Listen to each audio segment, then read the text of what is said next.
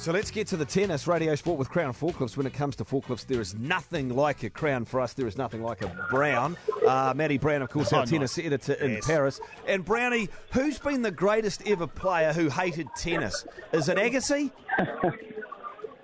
It might be uh, Bernard Tomic just quite, you know, I don't know. Um, yeah, Ag- Agassi, well, he did make that revelation in his book, didn't he, that he didn't like really tennis. He was kind of forced into it by his dad, and and uh, he did it because he was good rather than necessarily because he loved the sport. Nick Kyrgios is another one you could throw in there. He loves basketball more than he loves tennis, but he's got that talent, he's got that gift, and, and that's what he plays. Uh, Bernard Tomic, I heard you boys talking about him just now. He was just an absolute utter disgrace today. Not so much on the court. He was beaten in, in four sets by a guy who just played too good. But afterwards, he was just. He did a 50, I think it was 58 words in a 16 to answer 16 questions. He used 58 words today in his media conference. So when when you say I didn't see the game at all, so was he just completely outplayed? Did he put up a decent fight to be outplayed? He put up a decent fight. He lost six, uh, six four five seven, six four six four. So they're not they're not big one-sided sets. It was uh, it was it was close tennis. But he lost to a guy who travelled 11 hours, uh, two hours himself driving. He had five hours sleep. He drove with his mum and his granddad and his brother from Barcelona. A character Marco uh, Trungelliti from uh, Argentina, a lucky loser, and he was just too good on the day. Um, it a some motivation. I mean, you've driven, you, you've come all the way back from Barcelona to do what he did and to play as well as he did. You've got to remember where Bernard Tomic's at. He's outside the top 200 in the world. His game has fallen away in the last year, big time. This was a player who was ranked top 20 in the world not that long ago, and now he's outside the top 200. So, um, you know, that's just a sign that he's just not that good a player at the moment. Well, we, we joked about this yesterday, tongue in cheek, Matt. We said that it would happen. I mean, this is some sort of a clown show. A clown show in terms of Tom. Well, he didn't play. I mean, the guy played three rounds of on the court. He played three rounds of qualifying, made it to the main draw, lost first round. I don't think his on-court performance was that bad, but yeah, I mean, his behaviour off the court is always like this now. It's a typical Bernard Tomic behaviour, and I, I, I, you know, tweeted the guy should go and do something else. It was an utter disgrace in his media conference today. Um, no point turning up really um, if he was going to utter the words that he uttered, which was precisely nothing. But I mean, he's think of the huge advantage he had over his opponent. If he was adequately prepared, surely he would win. No, I disagree with you, Kento. I disagree because he's ranked outside the 200. His opponent's 170 in the world. Um, you, you, you, you, you, tennis, the top two 300 players, they hit the ball incredibly well. I mean, you can't just say that, that he should win because another guy, you know, had to come back from Barcelona. It's a great story, but it can happen in sport. He lost in four tight sets. It was a close match. Tomic isn't that good a player at the moment to beat a top 200 player easily. All right, look, we'll, we'll take your word for it. You're the one watching it. Fair enough. hey, let's get let's get to Djokovic and Nadal. Uh, is there any chance? We know Djokovic is safely in. Is there any chance at all Nadal struggles tomorrow, having to come back? No, I wouldn't have thought so.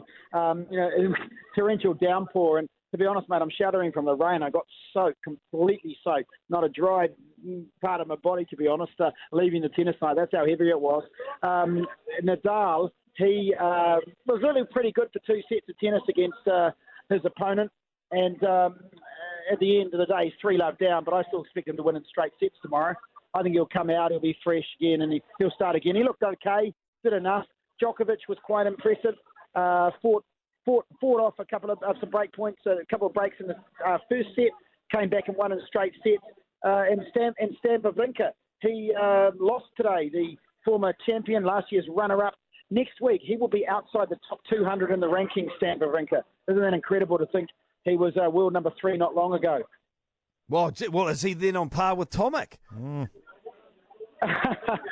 he's had injuries, mate. He's had, he's been out for about six months uh, through injury, uh, and he um, has a knee problem, has some knee surgery, and so he's coming back. But he opted not to take a protected ranking, which he could have done, uh, and because of that, he's going to drop 150 odd places uh, in the rankings uh, at the end of the tournament.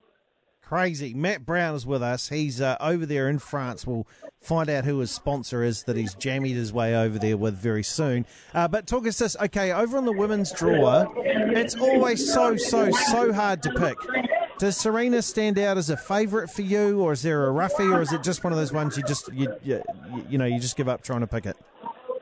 I think I think you're the last bit, Nate. Nate, um, I think you give up trying to pick the women's draw. every year. The last six major winners have been different in women's tennis. Serena hasn't played really since she won the Australian Open last year. We know she came back uh, fleetingly uh, Indian Wells and Miami, um, but she's hardly played. She's played what uh, probably three or four matches, I think, in a year and a half.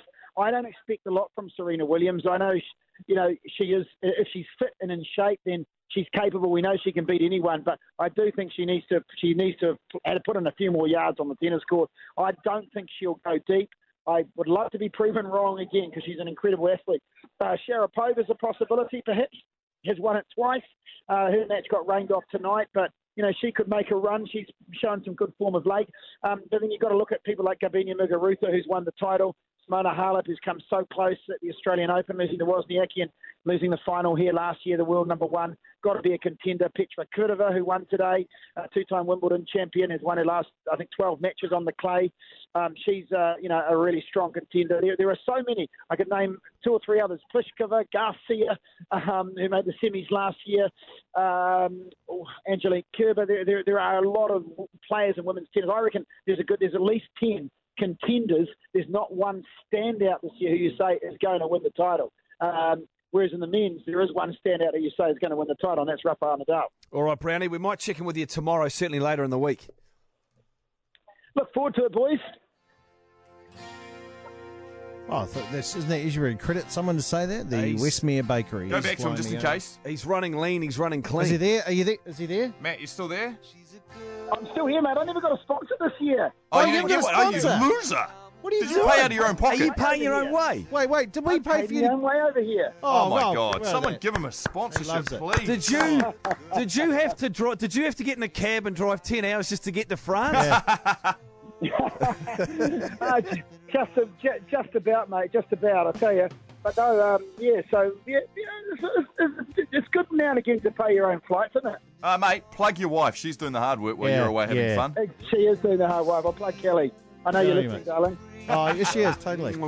yeah, the best Big story French out of- kisses from Brownie. The best story out of Paris is that bloke that climbed up the side of the building yesterday Oh to save God. that baby. That was incredible. Did every other person, every guy watching that, other than going, congratulations, and think to yourself, man, I can't even pull my own body weight Exactly. up It's there. just like I'm less of a man after watching this. You've we- got to see the video of this, Kent. He just flies up the side of the building seconds. like a little kid up a rock wall. Like Four Spider Man. Yeah. Four flights of, of, of, what do they call them, apartments. Bang. Apartments, you know.